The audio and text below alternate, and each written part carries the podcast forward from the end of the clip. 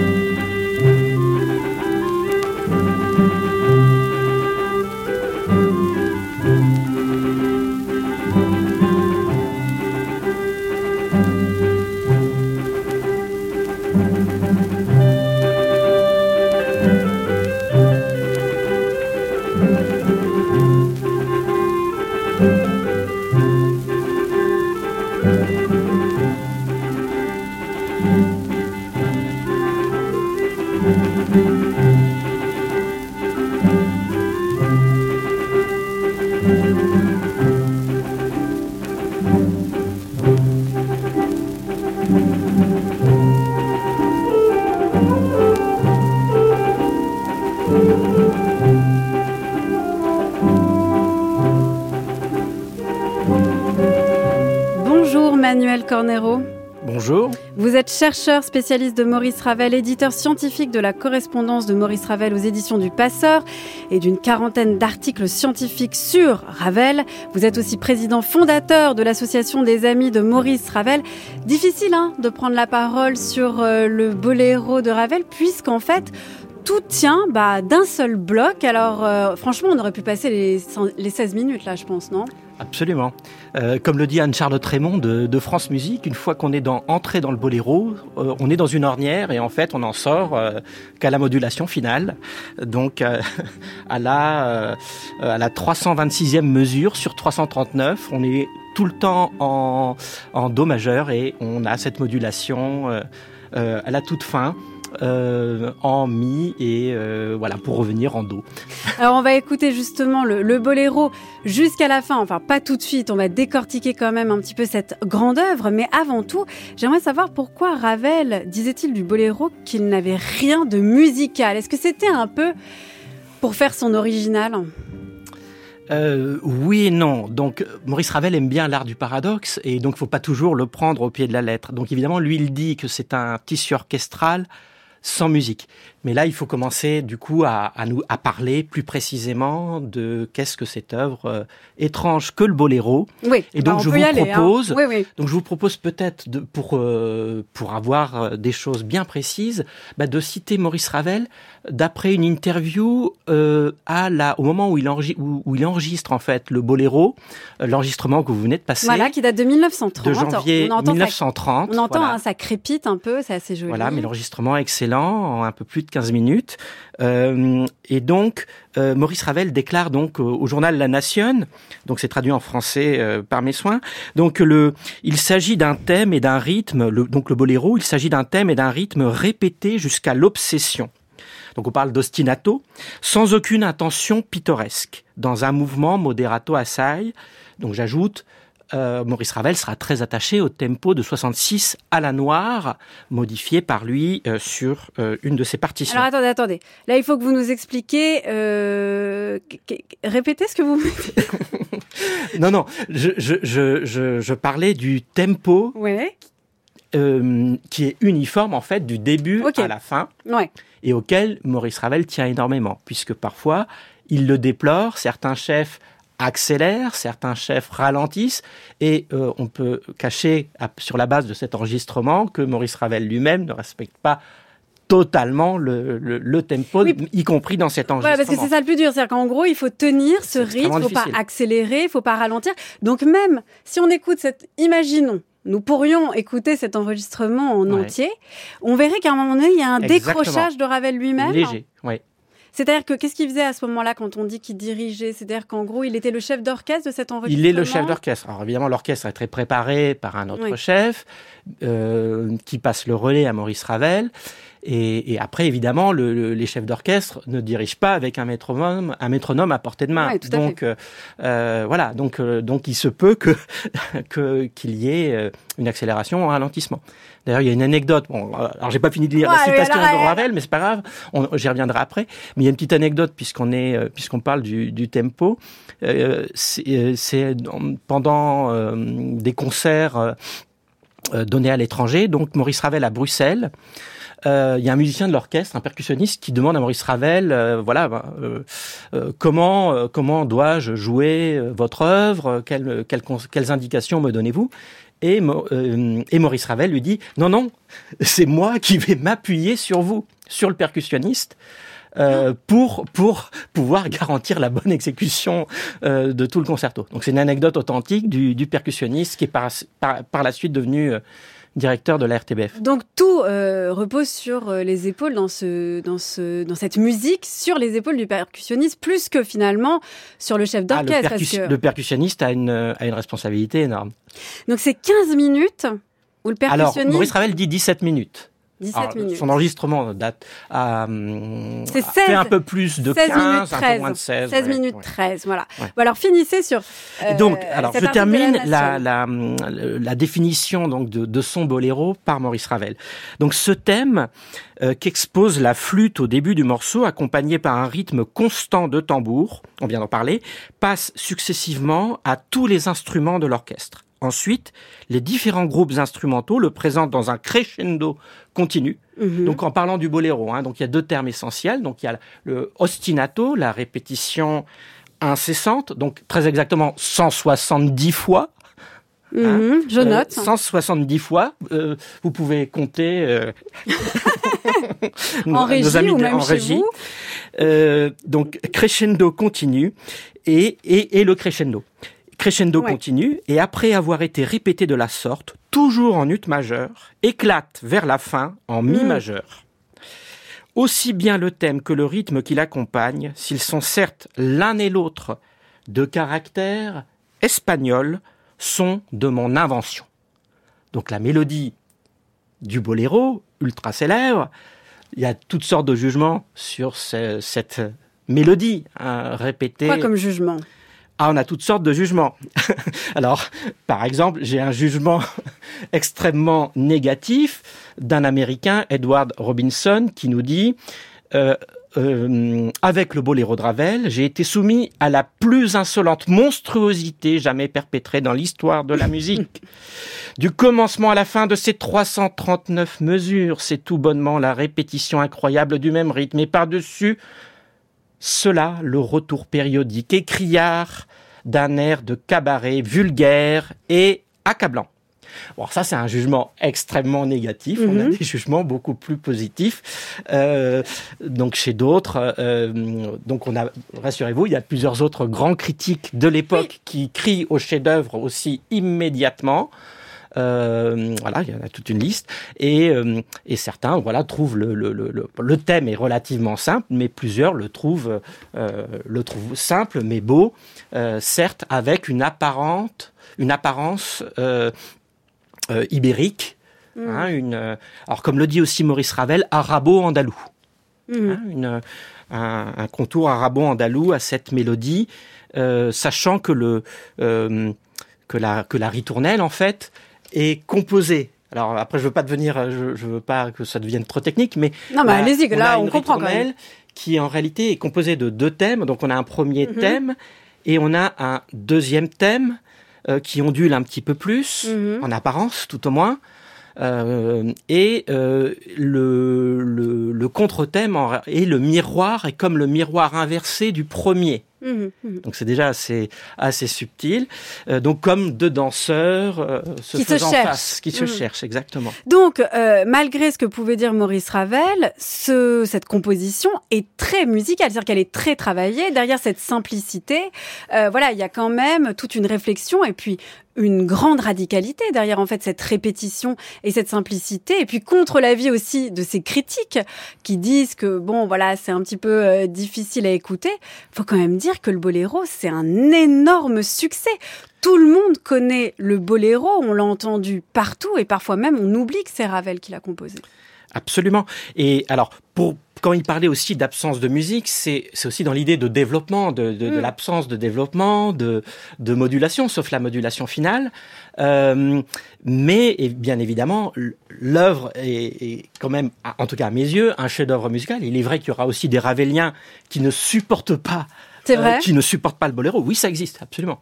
Parce que ça ne ressemble en rien aux autres œuvres de ressemble- Ravel, c'est ça? Ah, je ne dirais pas ça.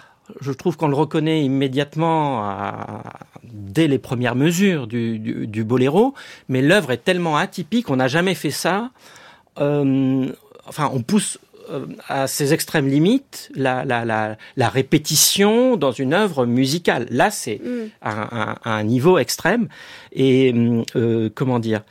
Donc une œuvre très musicale qui pousse la simplicité de manière radicale et, Et- qui, comme je disais, est un Et pour le côté succès. très musical, une chose Oui. très importante, alors Maurice Ravel le disait là dans, dans, la, dans la citation de tout à l'heure, euh, et qui est très importante. Donc, donc, on, donc il y a il y l'ostinato, il y a le crescendo, et une chose extrêmement importante, Mhm. bien évidemment, euh, pour, pour aller du côté de la musicalité de l'œuvre, c'est euh, l'art magistral, génial de Maurice Ravel, de marier les timbres, de varier les timbres. C'est-à-dire, on a un crescendo, tout monte en intensité, mais en même temps, c'est euh, l'art de marier les instruments les uns avec les autres, de créer aussi des associations euh, inhabituelles. Donc ça, c'est typiquement ravelien.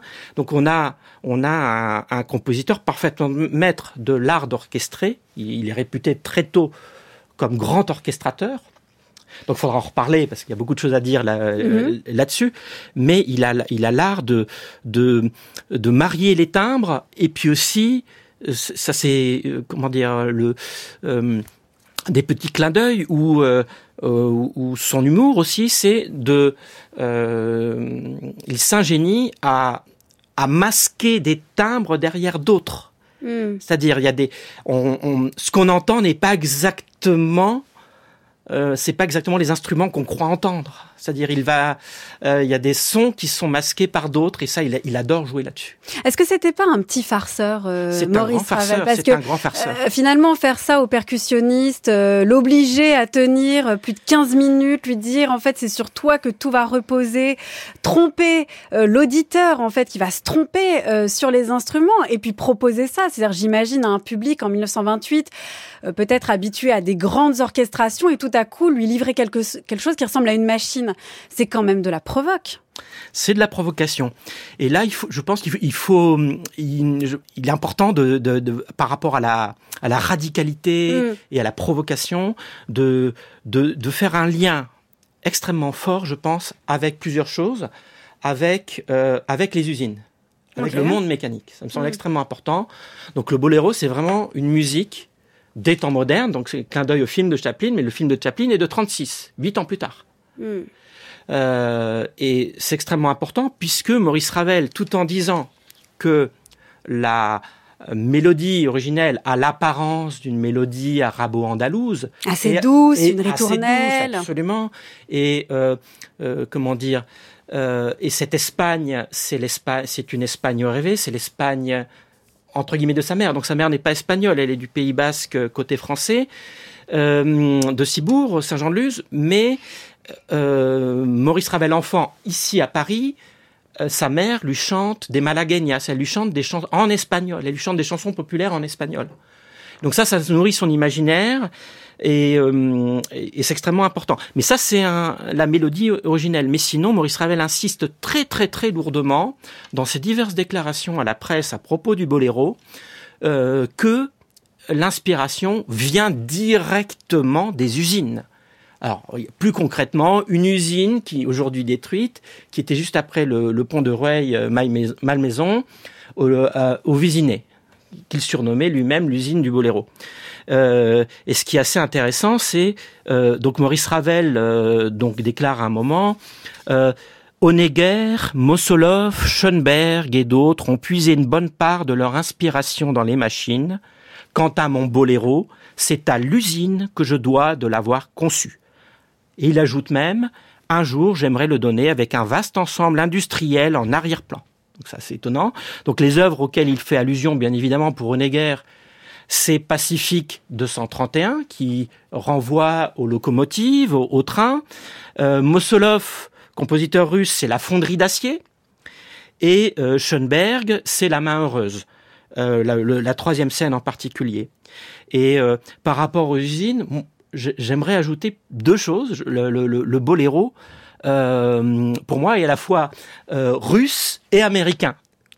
Ce que je vous dis, c'est du chinois, mais je, non, peux le justifier. Alors le russe, pourquoi? Parce que euh, Maurice Ravel, son art de son art, son grand art de l'orchestration, lui vient en partie, puisqu'évidemment il y a son génie propre, mais lui vient en partie de sa fascination euh, pour la musique orchestrale russe, les cinq, euh, le groupe des cinq, mhm. en particulier Moussorski, Borodine, euh, voilà, et euh, comment dire, et américain.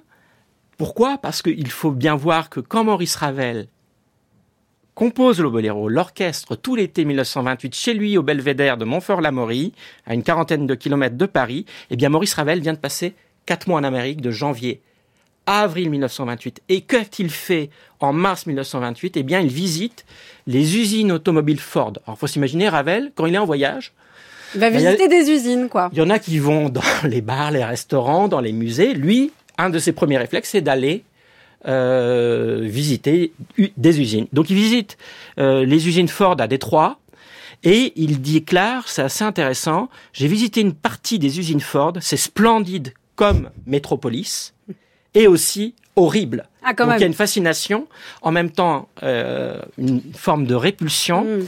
euh, face à la chose mécanique. Et il fait cette allusion, je trouve c'est assez intéressant hum, quand il voit ces usines Ford, euh, cette allusion au film Métropolis. Maurice Ravel est très cinéphile, donc le film de Fritz Lang, qui venait de sortir en 1927 en France. Et euh, euh, par rapport à, par, toujours par rapport aux usines, on pourrait remonter dans le temps. Mm-hmm. Euh, donc là, on parlait des usines Ford, des usines automobiles Ford, et on pense bien sûr au, temps moderne. Mais en remontant dans le temps, avant 14, dès avant 14, en réalité, on peut déjà dire que Maurice Ravel a l'obsession de la chose mécanique des usines. Alors, Pourquoi? Alors, il y a plusieurs raisons. Ben, la première, c'est euh, qu'il est fils d'ingénieur d'un ingénieur, inventeur, euh, concepteur de, de moteurs automobiles. Ah oui, donc le boléro, c'est sa mère et son père, en fait. Exactement. Voilà. Eh ben, On avait coupé la soupe. Donc, mais- pardon. mais c'est- c'est exactement ça. Alors, je vous propose qu'on écoute, qu'on revienne quand même sur la genèse euh, bah, du boléro, euh, expliqué par le pianiste Arthur Rubinstein, et évidemment qu'on continue à écouter ce chef-d'œuvre. Voyez-vous, c'était le moment où Ida Rubinstein, mon homonyme, avait une grande enfin, puissance pécuniaire parce qu'elle avait derrière elle toute la bière de Guinness anglaise. Bien, Ravel a été aussi appelé par Ida Rubinstein. Il dit, je voudrais un ballet espagnol. Seulement mon cher ami, il a dit, il faut que ça dure au moins 18 minutes. Voilà. Parce que ça, avec la pause et tout ça, ça fait mon affaire. Alors lui, furieux, dit encore ces minutes? Vous savez, ça n'est pas facile de composer une œuvre en pensant à des minutes. Ça, c'est une complication très grave. Enfin, moi, je compose euh, de la musique. Alors il a dit bien, je, veux- me débrouiller. Et Ravel, en la quittant, est allé à retrouver ses amis Roussel dans un café. Il dit Ah, je l'ai eu, la mère Rubinstein. Vous savez, elle m'a demandé 18 minutes, eh bien. Je lui écrirai un petit thème qui ne durera pas une minute, mais que je vais répéter jusqu'à 18 minutes en comptant. Un Oui, oui, oui. C'est ça la conception. Pour faire les minutes, il a dit, je vais composer un morceau qui se répétera seulement en fais- faisant crescendo. Il ne savait pas, le pauvre, que ça fera sa célébrité. Très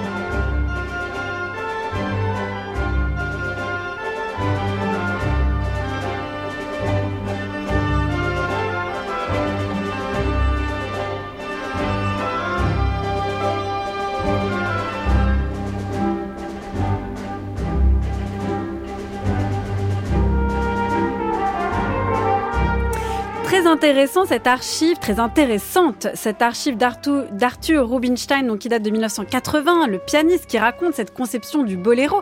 Et Ravel lui-même en parle d'ailleurs dans plusieurs euh, lettres, on peut le dire, Manuel Cornero, puisque euh, dans cette lettre du 2 septembre 1928 à Georgette Marnold, il dit donc que Absolument. Ida Rubinstein lui avait proposé de faire quelque chose qui, euh, franchement, n'avait pas l'air de le passionner, puisqu'il dit que c'était un travail sans grand intérêt et qu'il a été abandonné à sa grande satisfaction, mais qu'il lui a alors proposé de réaliser une machine dont j'eus l'idée il y a quelques trois ans et que je n'aurais jamais mise à exécution de crainte d'être sabotée. Tout le monde est ravi, je reprends les outils, il faut que ce soit terminé à la mi-octobre, etc., etc. Alors déjà, fausse idée, le boléro n'a pas été euh, composé, euh, enfin l'idée n'a pas émergé, n'a pas été faite en quelques semaines, quelques mois en 1928.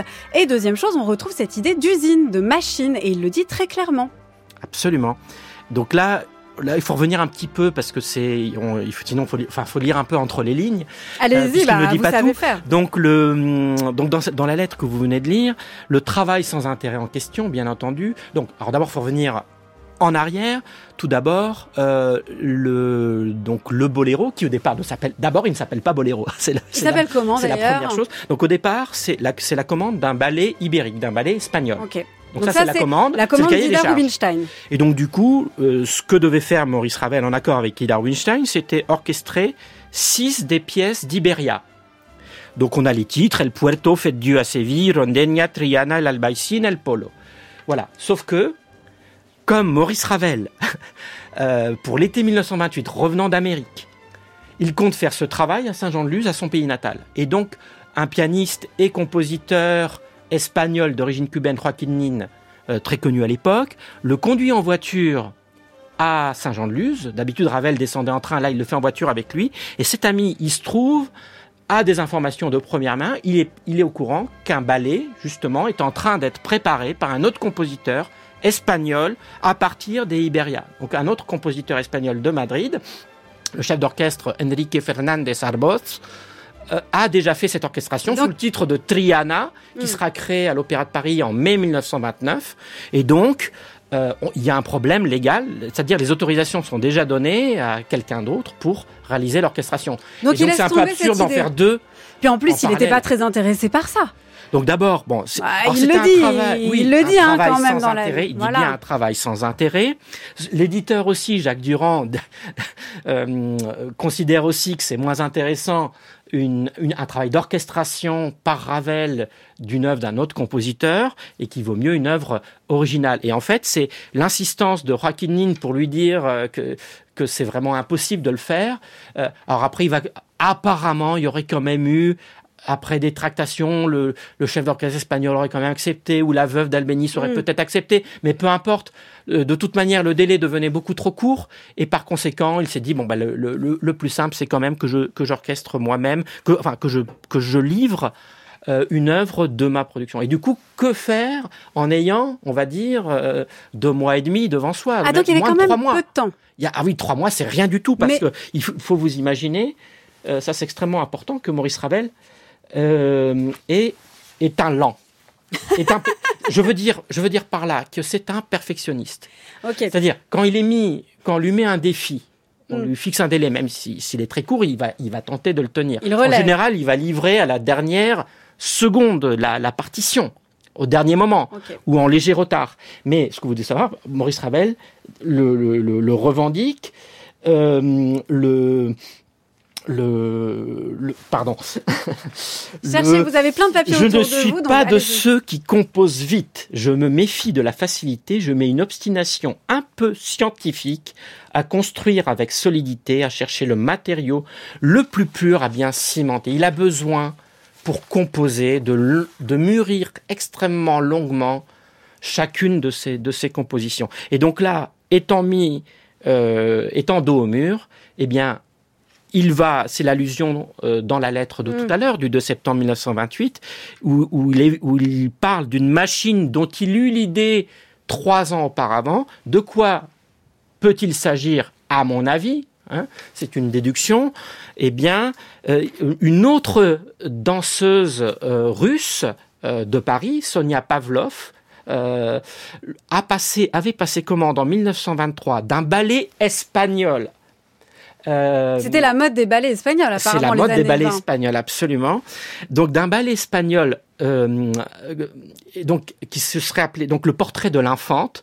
Le librettiste mm. était Henri Malherbe, un critique musical, et en fait l'idée de ce de ce de ce ballet euh, est assez enfin est assez original puisque ça, ça, consistait en fait à prendre dans l'œuvre de Maurice Ravel en fait il avait rien à composer pratiquement rien, on va dire. C'est-à-dire, en fait, c'était un travail de découpage. Il prenait ses partitions d'orchestre, mhm. il, il, il, allait faire un assemblage de fragments à consonance espagnole. Ok. Vous voyez? Donc il avait juste un travail de montage plus. Exactement. C'était un travail de montage. Et vous me voyez venir. Donc le morceau qui va devenir le boléro, c'est l'un des morceaux de piano qui faisait la jonction. Il, y a il y a ah. plusieurs danses qui faisaient la jonction entre. Alors là, très précisément. Hein, donc d'après un, un, un, grand ravelien qui était spécialiste de, de, de discographie, mhm. euh, euh, qui s'appelait Jean Touzelet, euh, eh bien, cette danse s'appelait danse grotesque fandango, puisque le titre original du boléro, c'est fandango. C'est-à-dire qu'il n'y a absolument rien à voir, c'est extrêmement important, avec le boléro, qui est aussi une danse populaire espagnole. Donc rien à voir. Alors pourquoi il Donc le titre original est Fandango.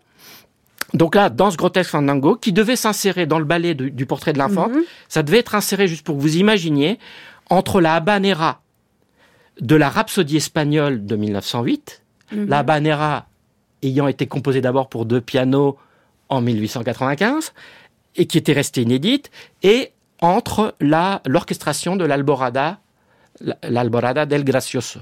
El Gracioso étant le valet comique du théâtre classique espagnol. Mais ça n'avait pas, ça n'était pas sorti Donc en fait, finalement, manière. ce que- projet, il- lui, il l'avait réalisé, c'est-à-dire il a Ouais. fait le découpage, il, a- il avait fait composer les petites pièces de piano pour faire la jonction, le travail de montage, sauf que ça n'a ja- jamais été représenté. Et Ravel euh, s'était aussi arrangé avec son éditeur pour avoir l'autorisation que ça soit joué un soir et que ce serait jamais publié, voyez? Ok.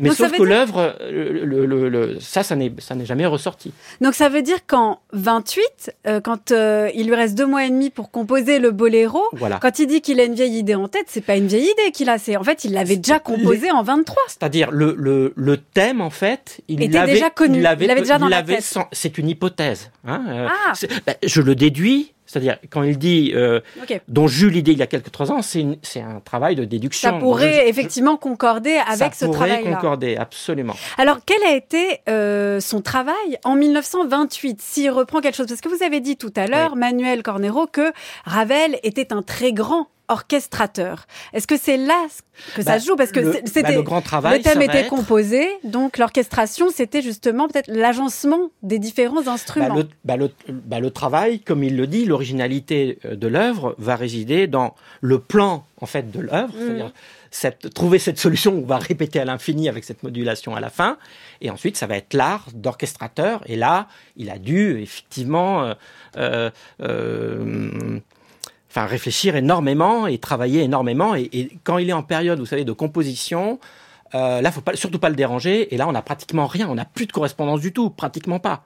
c'est des Hein? trous. Donc c'est, on a un grand trou, on a un trou de plusieurs mois. Hmm. Donc au milieu, euh, il donne des nouvelles à son éditeur pour lui dire, voilà, que qu'il a pris la décision de composer un fandango de lui parce que le, sinon il se retrouvait dans une impasse. Donc Fandango, c'est quoi? Bah, le fandango, c'est une autre. Alors c'est plus, c'est beaucoup de choses. C'est bon, c'est une danse espagnole, Mhm. mais aussi euh, le. Alors après, oui, euh, c'est aussi une danse que l'on euh, qui était dansée sur la sur la place Louis XIV à Saint-Jean-de-Luz. Euh, donc il y a peut-être aussi une réminiscence de ça dans le, dans le titre original qu'il avait choisi. On n'a pas d'explication de, Mm. de la main de Ravel. à Et ce on n'a pas d'explication non plus sur ce titre alors Et donc Boléro le titre, alors le titre Boléro, on n'a pas en, réalité, on n'a pas d'explication. Donc Maurice Ravel revendique ce titre. C'est avec ce titre que le contrat est signé entre Ravel et son éditeur. Euh, donc une fois que l'œuvre est achevée, mi-octobre euh, 1928. Euh, mais on n'a pas d'explication. Alors il y a un élément, c'est euh, alors c'est alors c'est un peu triste. Son le son l'éditeur qui était un ami, Jacques Durand, en fait attend impatiemment le, boléro. Enfin, lui, il attend le fandango. Sauf que l'éditeur meurt subitement, crise cardiaque au mois d'août, près de Fontainebleau. Euh, donc Maurice Ravel fait deux fois l'aller-retour. Il interrompt la composition du boléro, l'orchestration du boléro. Il fait deux fois l'aller-retour pour aller voir la veuve, pour aller aux obsèques. Euh, et donc c'est le successeur, je suppose que c'est que c'est le successeur, donc René Domange, euh, nouveau directeur des éditions euh, Durand, euh, qui a dû demander ce titre. Enfin, on n'en sait rien, à moins que ce soit une demande de Maurice Ravel. Ah oui, cas, qu'il y a une ça, inconnue sur euh, On a une l'autorité, la inconnue paternité sur le titre Ah, définitif. c'est intéressant ça. Et, et voilà, et malheureusement, on manque, on manque de documents à ce sujet. et est-ce qu'on sait comment euh, Ravel a eu cette idée en fait d'une telle euh, ben, orchestration justement avec une entrée progressive euh, de des instruments, avec le fait que tous les instruments soient joués, qu'il y ait un accord, comme vous l'avez dit, Manuel Cornero, extrêmement inédit entre des instruments qui jusque-là euh, n'étaient pas associés? Est-ce que ça, la correspondance nous révèle un petit peu des secrets euh, de composition? Et Non, d'orchestration Non, non, on n'a on n'a pas de révélation des secrets de composition, malheureusement. Mais euh, voilà, mais après, une, une fois qu'il avait décidé, ce sera un ostinato, on a un crescendo, on va, on va varier les timbres. C'est-à-dire une fois que la recette est trouvée, euh, voilà, bah, il, il va, il va faire la- la- l'assemblage et, et, euh, et, et- et réaliser l'orchestration tout l'été 1928. Mais je voudrais revenir sur une chose par rapport à la Genèse.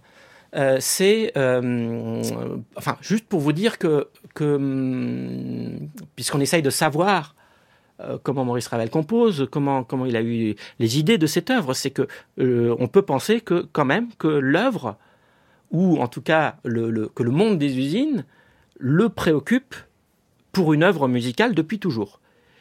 Donc, on parlait tout à l'heure de, du père, aussi de son frère, qui sont ingénieurs automobiles.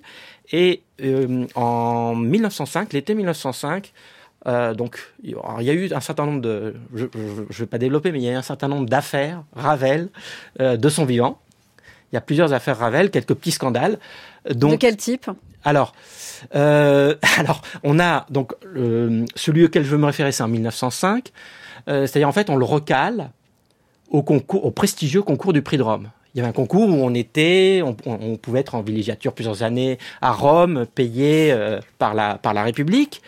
Euh, avec des commandes, mm. avec euh, avec des, on était assuré d'avoir un, un, train de vie euh, confortable durant plusieurs années. Or, si vous voulez, lui s'y présente cinq fois. Et lorsqu'il s'y présente en 1905, il, a la, il est pile à l'âge limite. Ans. Il est à 30 ans. Et or, voilà, donc il y a cet âge limite. Il il pourra pas se représenter, c'est sa dernière possibilité. Or, en 1901, il avait eu le deuxième second Grand Prix, c'est-à-dire une troisième place. Euh, donc, on va dire, il était sur le podium, même s'il n'était pas euh, le, grand gagnant. Euh, et en général, dans ce cas-là, surtout Maurice Ravel ayant déjà quelques chefs-d'œuvre joués en public, je, pense par exemple au Quatuor, je pense à Sherazade, cycle de trois mélodies pour voix et orchestre, donc c'est pas rien. et donc, Maurice Ravel est recalé au concours de 1905. Sans doute trop euh, provocateur dans, dans les productions de concours qu'il a, qu'il a réalisées. Et du coup, la presse va s'emparer de, va s'emparer de la chose. Et en compensation, en quelque sorte, de cet échec retentissant, Maurice Ravel part invité par la très célèbre Missia qui a inspiré beaucoup de peintres, Toulouse-Lautrec, Bonnard et d'autres.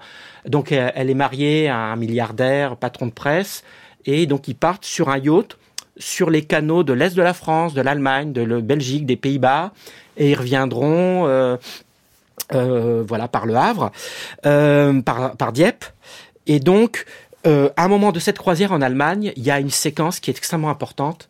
Et pour moi, c'est l'une des plus belles lettres de, de Maurice Ravel. C'est une sorte de petit poème en prose. Je vous en lis juste un extrait et vous allez comprendre.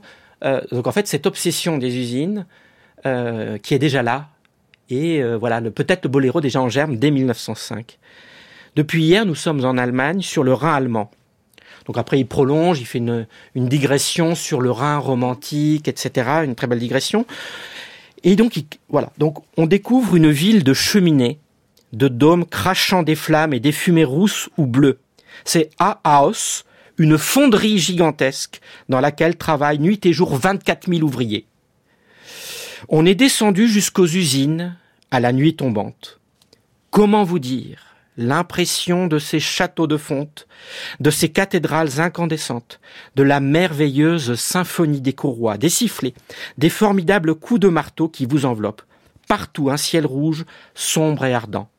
Donc je passe un petit passage. Ce que tout cela est musical, aussi j'ai bien l'intention de m'en servir.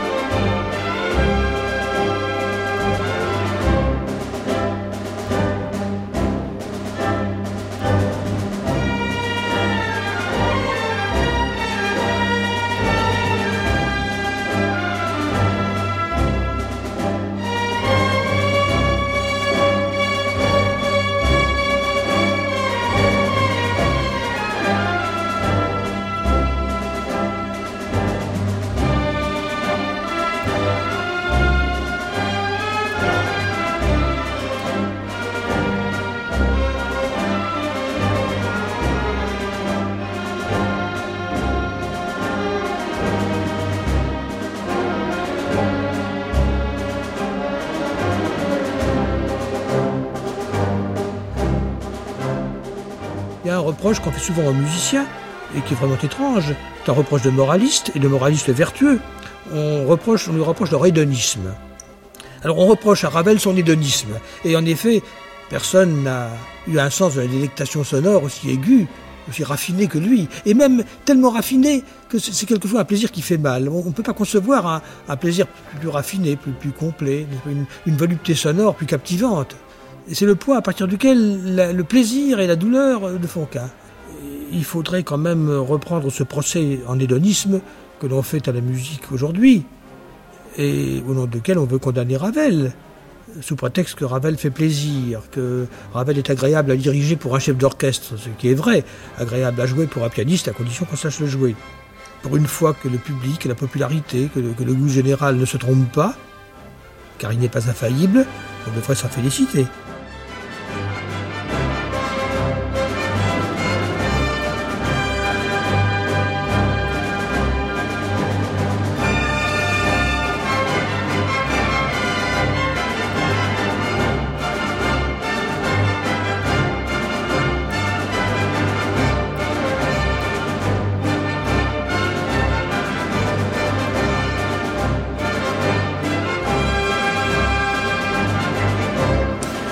Ce moment où les violons entrent dans le boléro de Ravel, c'est à peu près vers la neuvième minute, quelque chose comme ça. Manuel Cornero, je crois que je ne me trompe pas. Allez-y, je me trompe Non, non, non, ça va être vers la treizième entrée. Ah, d'accord. euh, et on a entendu euh, aussi la voix de Vladimir Jankelevitch, philosophe, musicologue, grand connaisseur de Maurice Ravel, auteur de livres sur Maurice Ravel. Et c'est très intéressant ce qu'il dit parce que il dit que Ravel a incarné à un moment donné la figure de l'hédonisme en musique, chose que les moralistes, dit Jankelevitch, détestent. Est-ce que le boléro, c'est vraiment, selon vous, une œuvre à interpréter en termes hédonistes? Est-ce que c'est une œuvre qui fait plaisir? Ce qui semble contraster quand même avec cette euh, inspiration euh, machinique, mécanique euh, qui vient des usines Alors, bah, les, avis, les avis sont extrêmement partagés sur la question. Alors pour, pour moi, absolument, énorme plaisir me concernant, mais les avis sont extrêmement partagés. C'est quoi un peu les grandes lignes de force justement de, de l'analyse euh, du boléro? Alors pour l'analyse du boléro, on a la plupart des interprétations, Maurice Ravel lui-même hein, euh, mm. euh, oriente le, le, boléro comme une sorte de, euh, de danse macabre tragique. Hein, de danse macabre tragique, de danse du spectre. un des élèves de Maurice Ravel parle de, de la décapitation finale, hein, l'impression d'une décapitation finale, de la fin d'un monde, d'une déchirure, euh, voilà, est-ce que c'est le, Est-ce qu'il y a quelque chose d'un peu militaire justement dans ces dans cette percussion un peu de marche en tout cas qui qui qui, qui court je ne sais où? Ça en donne l'impression, ça en donne l'impression. Alors certains parlent de, de victoire des forces du mal, euh, de euh, oui un dernier adieu à ce qui a été détruit, au monde aimé.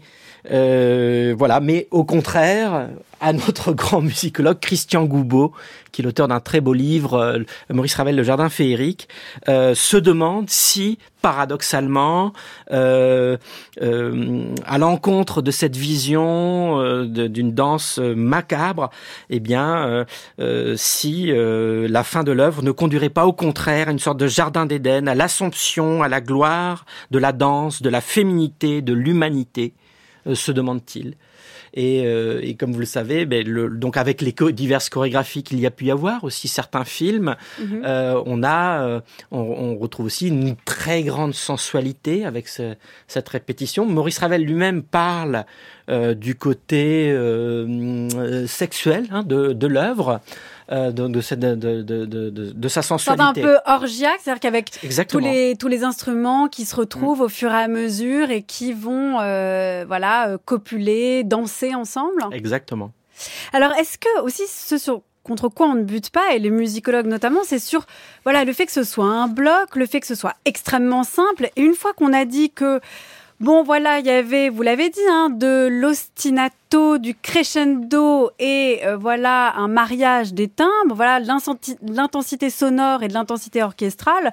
Finalement, on peut repérer quelques mouvements, c'est-à-dire l'entrée, les nouveaux thèmes, l'entrée des instruments, mais en fait, problème du boléro, c'est qu'il n'y a rien à en dire. Enfin, pas grand-chose, vous voyez, musicalement.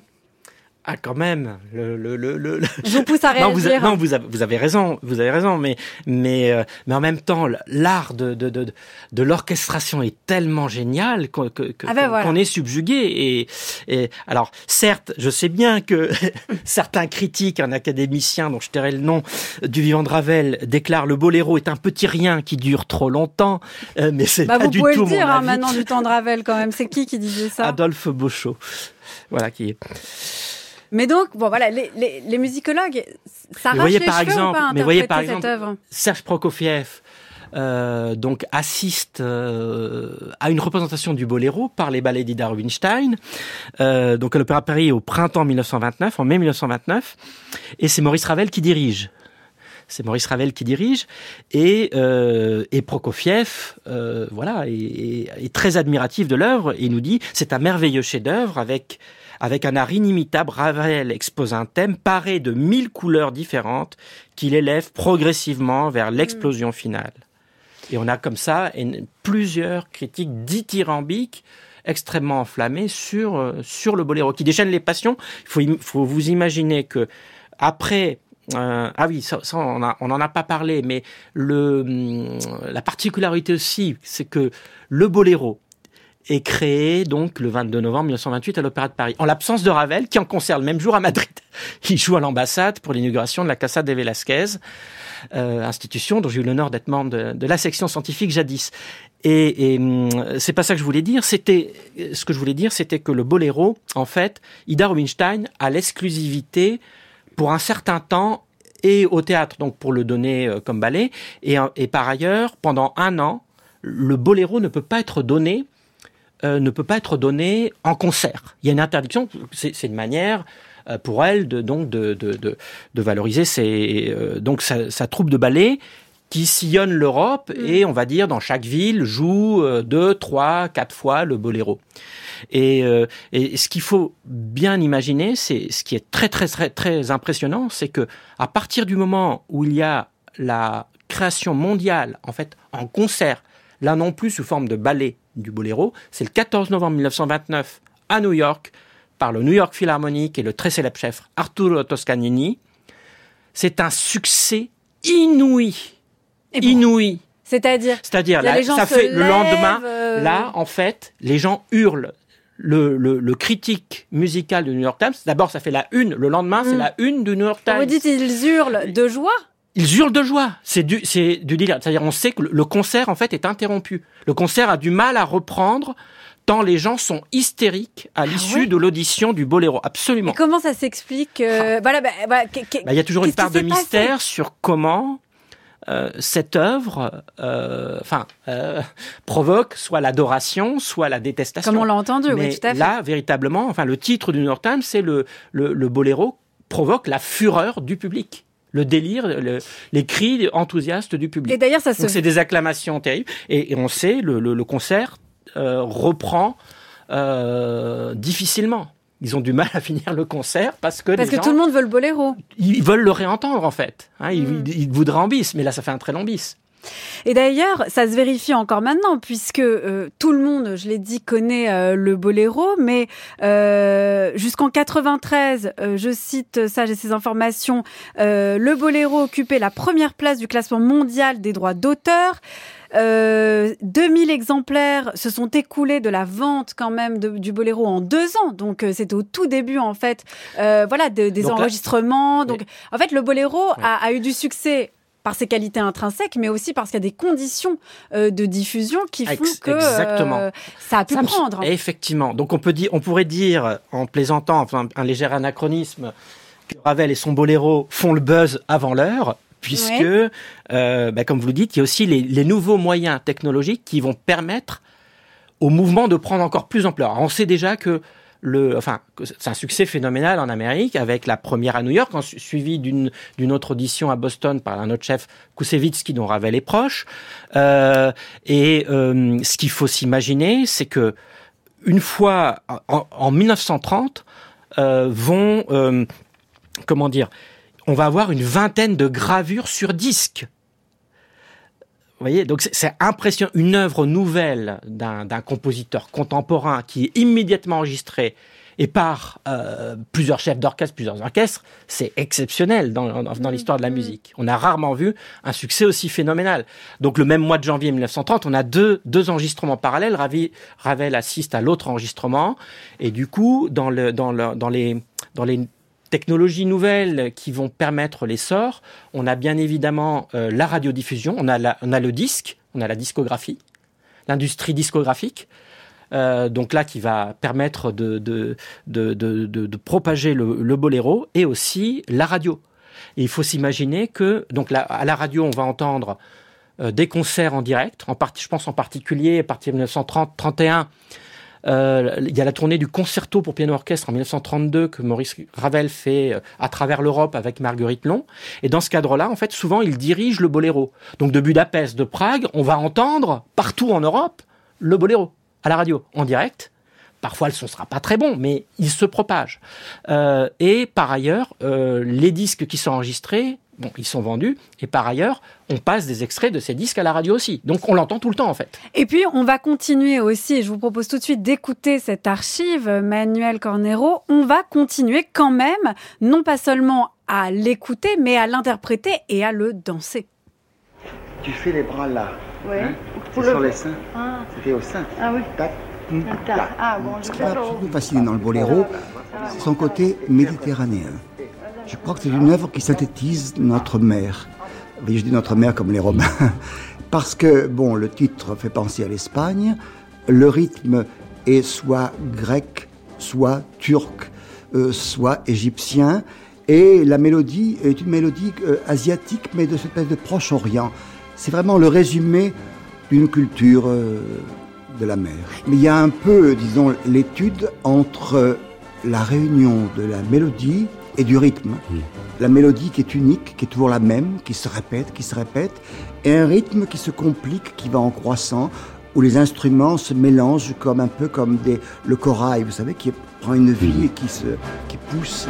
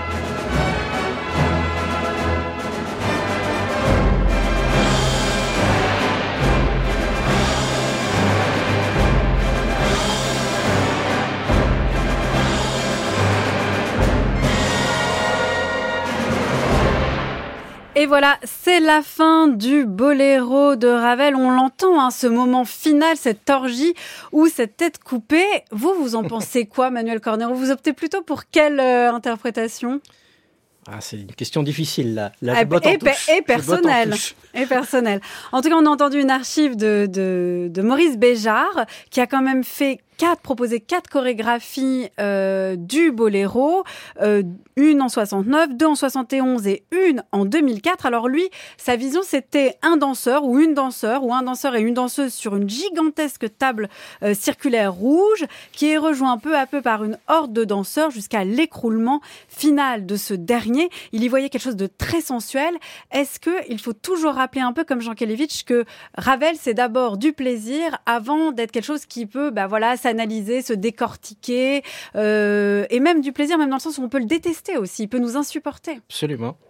Euh, bah pour, pour moi, c'est vraiment la sensualité et le plaisir. Et la, la, euh, pour la, dans la chorégraphie de Maurice Béjart, donc la, la première de 1961 à Bruxelles, le, le, le, danseur, en fait, est comme une sorte de, de, de symbole, en fait, de la mélodie de cette ritournelle obsessionnelle qui, euh, voilà, qui s'enroule sur elle-même Euh, voilà, donc c'est un peu le, le danseur lui-même et, une métaphore de cette, de, de, de, de, cette mélodie. Donc voilà, vous restez sur la sensualité de Ravel. C'est votre dernier mot. On reste sur la sensualité, oui. Et alors après, on a, on a d'autres versions. Hein. On a en, dans, dans les chorégraphies on a, eu beaucoup de choses. Donc, euh, par moi, il y a eu une, par exemple une chorégraphie, euh, c'est pas dans les plus connus, en 1944, par un, chorégraphe hongrois, où on a une sorte de démon. Euh, on a une sorte de démon qui, domine un monde qui est voué à la destruction. Alors, il est vrai qu'on est dans le contexte de la, de la Deuxième Guerre mondiale. Et après, je pense aussi, il y a récemment, on a, en 2019, à l'Opéra de Paris, il y a eu une, chorégraphie très originale euh, de Mats Eck, où en fait, euh, sur scène, en fait, il y a, en réalité, on n'a pas l'impression, personne ne se détache à différence de, de, de, de, euh, de la chorégraphie de, Maurice Béjart. Euh, c'est-à-dire, en fait, il y a des, on a des techniciens qui préparent les décors du boléro, on a des danseurs qui s'échauffent pour le boléro, et on a un personnage un peu étrange qui qui est habillé tout en blanc, costume blanc avec un chapeau blanc. Et en fait, on le voit se promener avec un, un, arrosoir, avec des seaux d'eau, pardon, et il remplit méthodiquement une baignoire. Et à la fin, à la dernière, à la modulation finale, il plonge dans la baignoire remplie d'eau.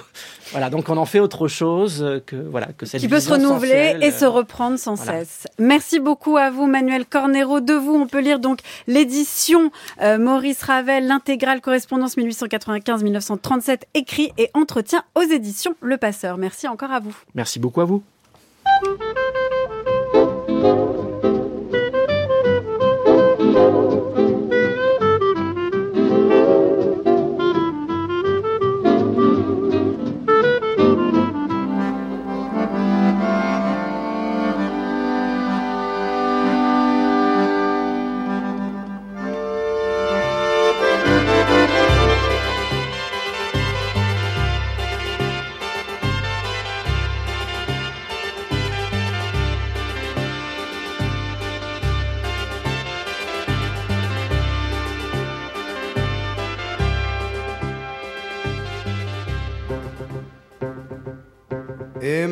Maintenant,